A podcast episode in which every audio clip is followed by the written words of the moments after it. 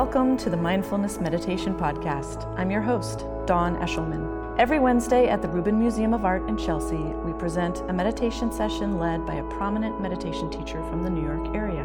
This podcast is a recording of our weekly practice. If you would like to join us in person, please visit our website at rubinmuseum.org/meditation. We are proud to be partnering with Sharon Salzberg and teachers from the New York Insight Meditation Center. The series is supported in part by the Hemera Foundation. In the description for each episode, you will find information about the theme for that week's session, including an image of a related artwork chosen from the Rubin Museum's permanent collection. And now, please enjoy your practice. Good afternoon, everybody. There's a nice buzz in the room today. Is it still sunny and beautiful outside? Great. Welcome to the Rubin Museum of Art and to our weekly mindfulness meditation practice. My name is Dawn Eshelman. Great to have you all here. There's a little change in the air today.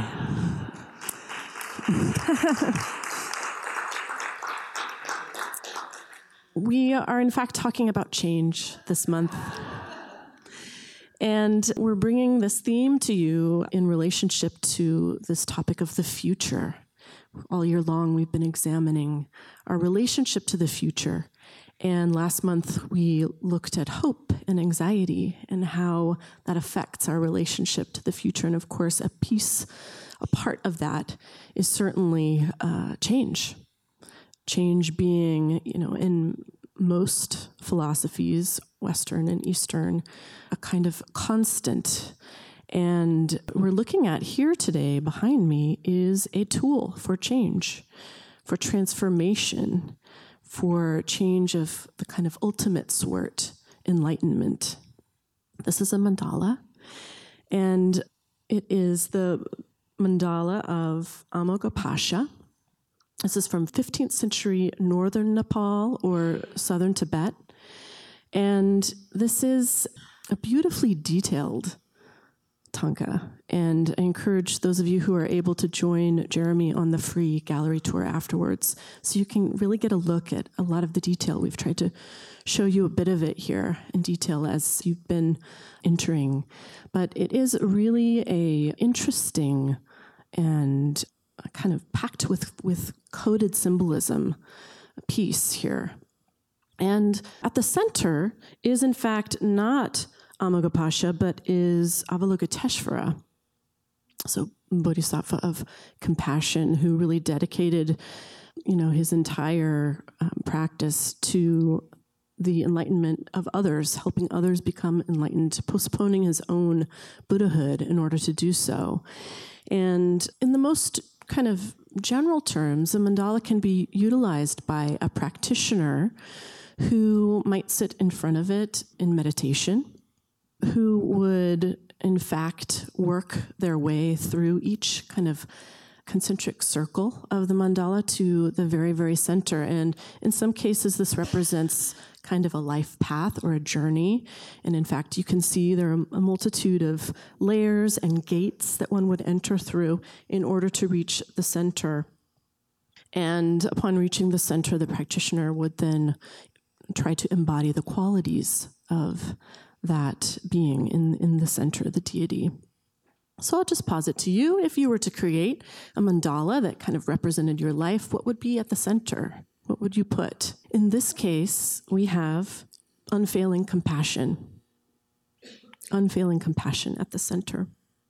And it is through this process of aligning with those qualities of the deity that the practitioner would really realize their own power and the kind of the infinite nature of that power. So with change, we think about all of these qualities and, and our own responsibility as well. So delighted to have Tracy Cochran back here with us. She is a writer and the editorial director of the quarterly magazine Parabola, which you can find upstairs in the shop. Beautiful edition right now on Hope, which is nice and timely and also parabola.org. And in addition to the Rubin, she teaches at New York Insight, and every Sunday at Hudson River Sangha in Tarrytown. You can find her writings and teaching schedule online at tracycochran.org. Please welcome her back, Tracy Cochran.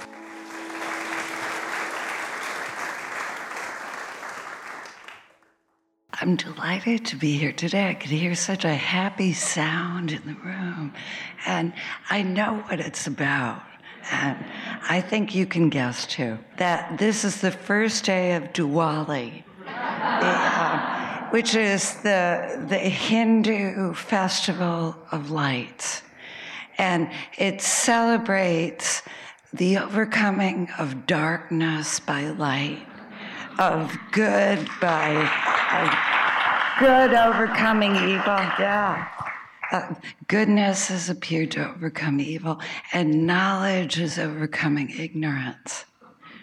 And it, it, it's true, it's true. It's an ancient, ancient festival, and it's in the Sanskrit text. And it's not unrelated to the mandala in impermanence because it celebrates the fact that when things are darkest, lights can appear. And, and if we were in India, we would see all kinds of small lights on rooftops and in temples. And that light doesn't have to be a lamp, it could be an act of human warmth or engagement. And I certainly felt it yesterday at my local polling place when it was absolutely mobbed. And I was particularly touched by not one, but two new mothers cradling little newborns in one arm and voting with the other arm. And there was something very touching about that. And I realized that it's interesting to remember that a mandala is the big picture. It's a cosmos, it's a circle. And there's something about stepping back. And we tend, when things feel dark to us, to think it will always be this way. There's something frozen and immovable about it. And then we remember no, things can change light can appear, a shift can happen. And this is associated, this mandala, with the Bodhisattva of compassion, as Dawn said.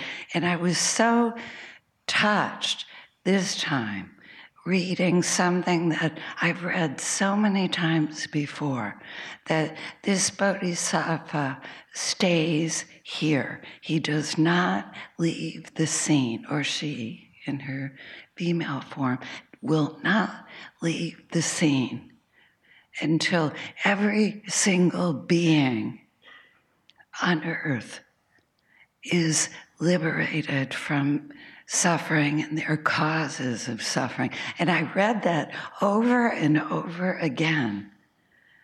This bodhisattva will not leave, will help every being, including black widow spiders, including Senate majority leaders, including heads of state.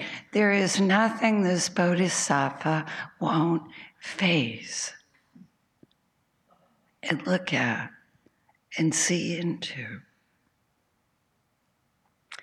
And of course, last week was Halloween, which isn't unrelated to Diwali, because in ancient Celtic times, they saw this as a thin time, a time when spirits, including spirits that are very fearful and very terrifying and very hate fueled, can pass into this world.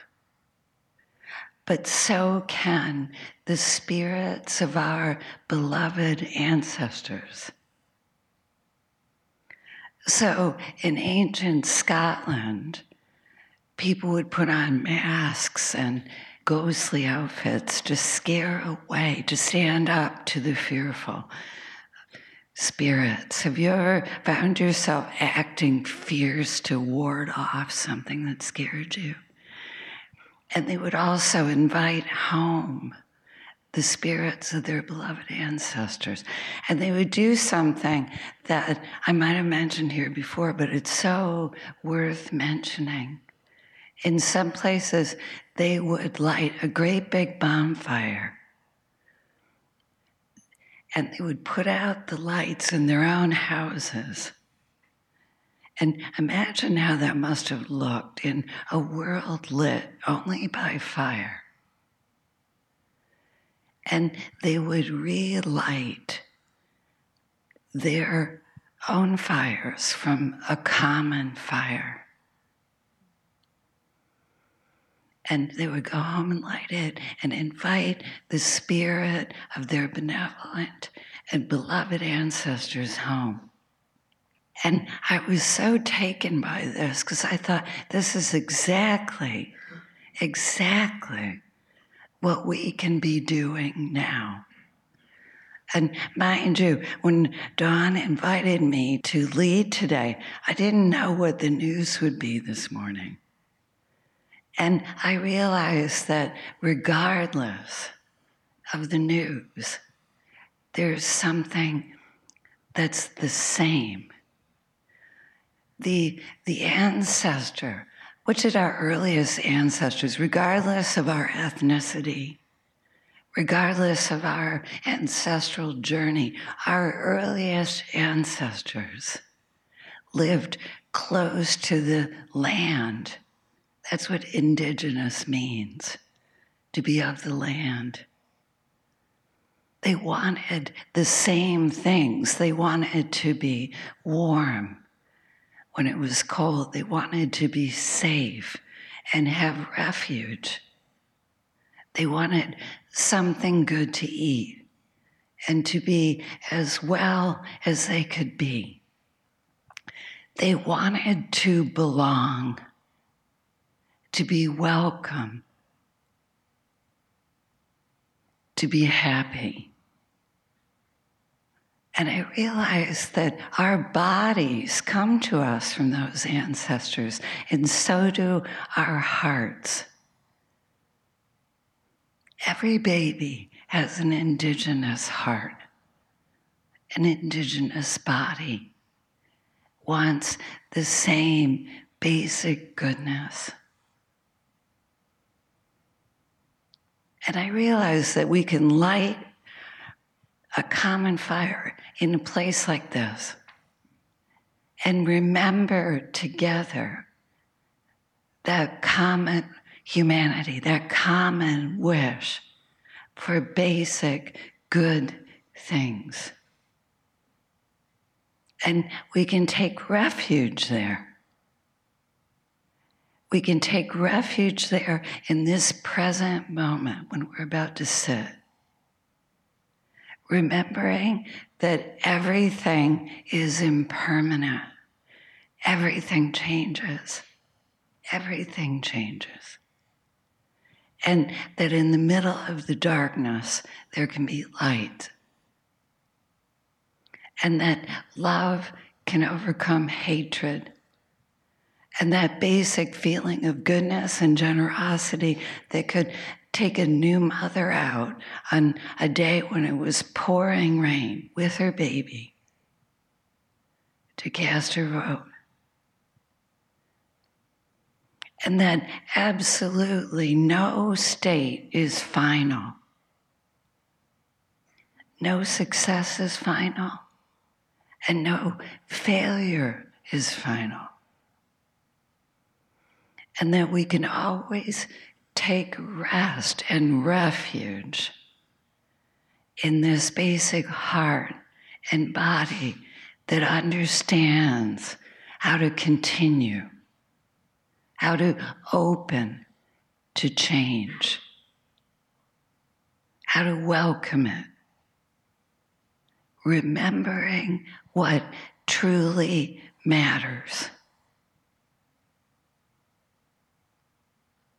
What we have in common with all beings.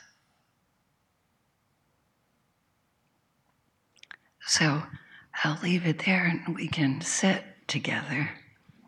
Taking a comfortable seat, really take your time. Granting this body welcome. Allowing yourself to remember that this body came to you from your distant, distant ancestors. Ancestors who came through all kinds of turmoil, warfare, displacements, hardships, and survived. Allowing yourself to just sit up as straight as you can and plant your feet and sense how it feels to be in this body right now. With no judgments or expectations about how you should feel, just welcome it.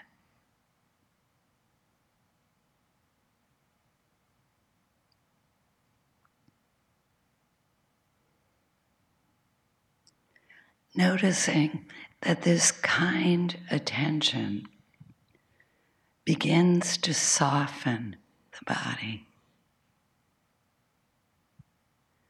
We begin to relax.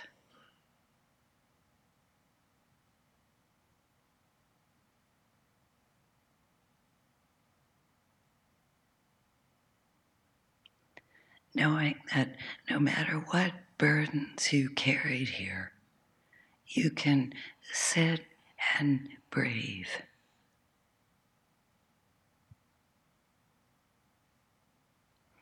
And be acceptable exactly as you are.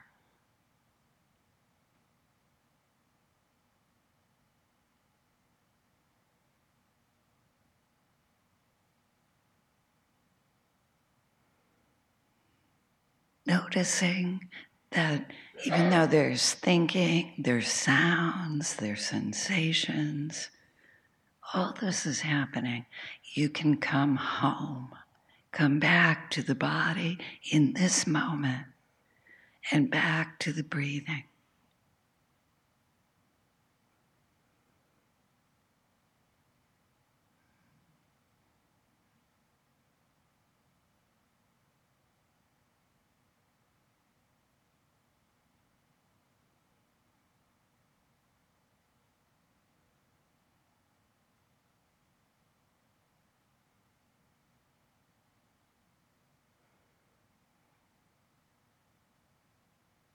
And when you get taken by your thinking or your feeling or your picturing things, you can notice this with no judgment and gently come home again.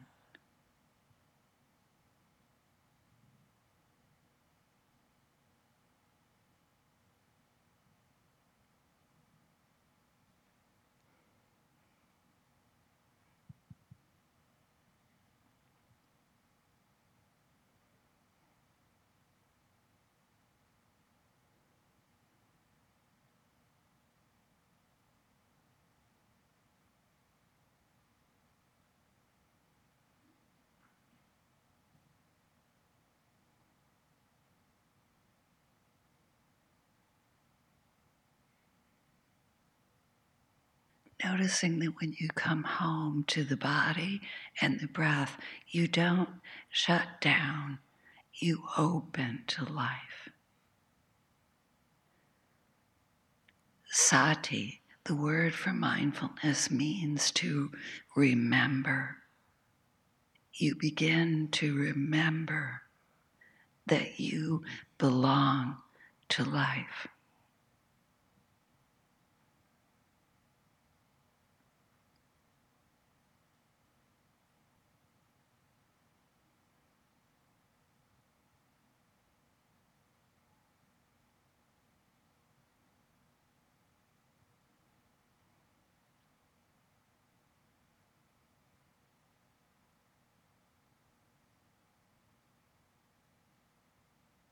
Allowing air to come in and go out, impressions to pass through.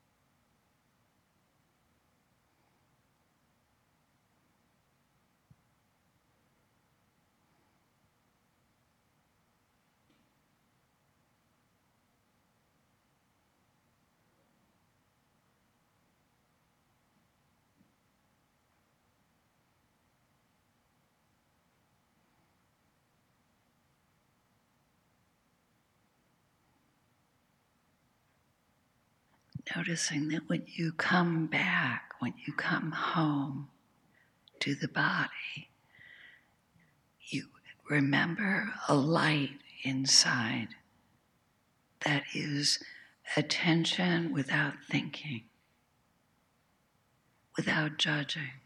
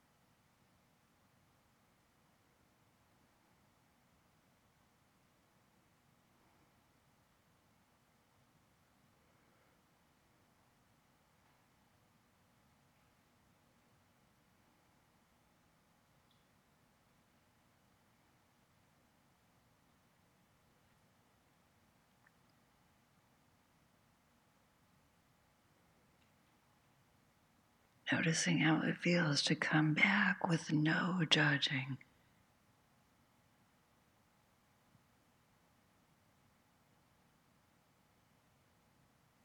We begin to feel accompanied by attention, by compassion.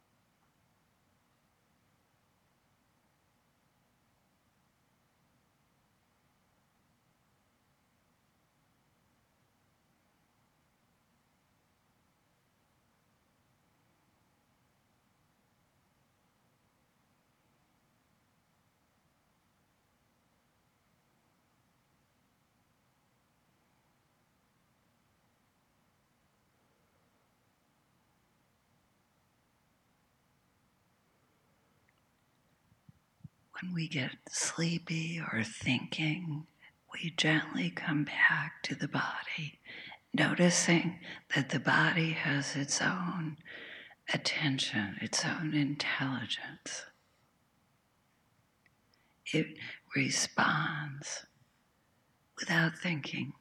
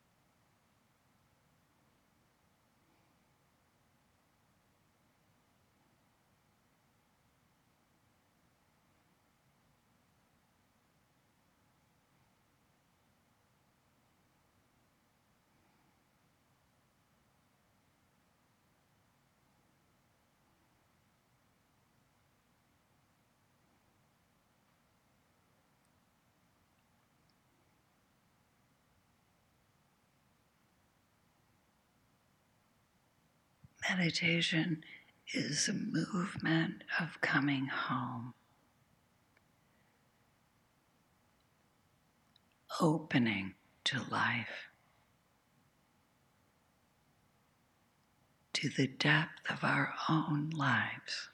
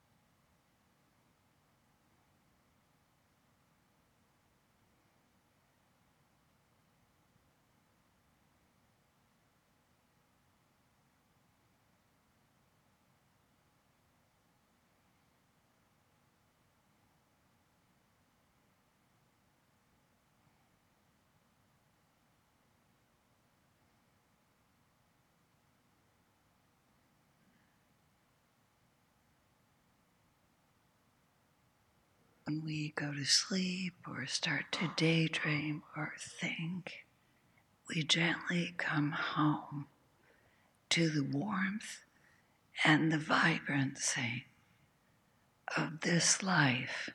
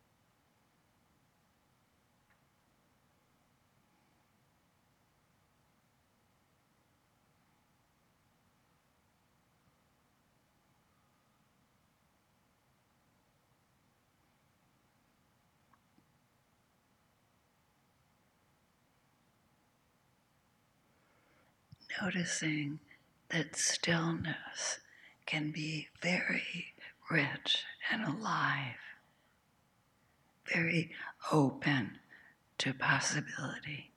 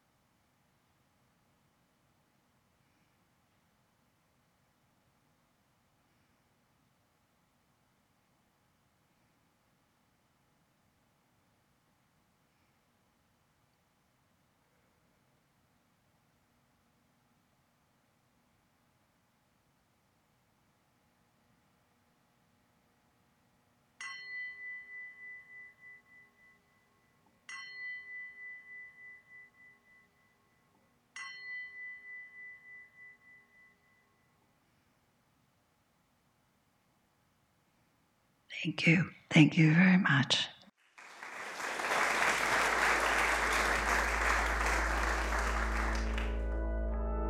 That concludes this week's practice. If you'd like to attend in person, please check out our website, rubinmuseum.org/meditation to learn more. Sessions are free to Rubin Museum members, just one of the many benefits of membership. Thank you for listening. Have a mindful day.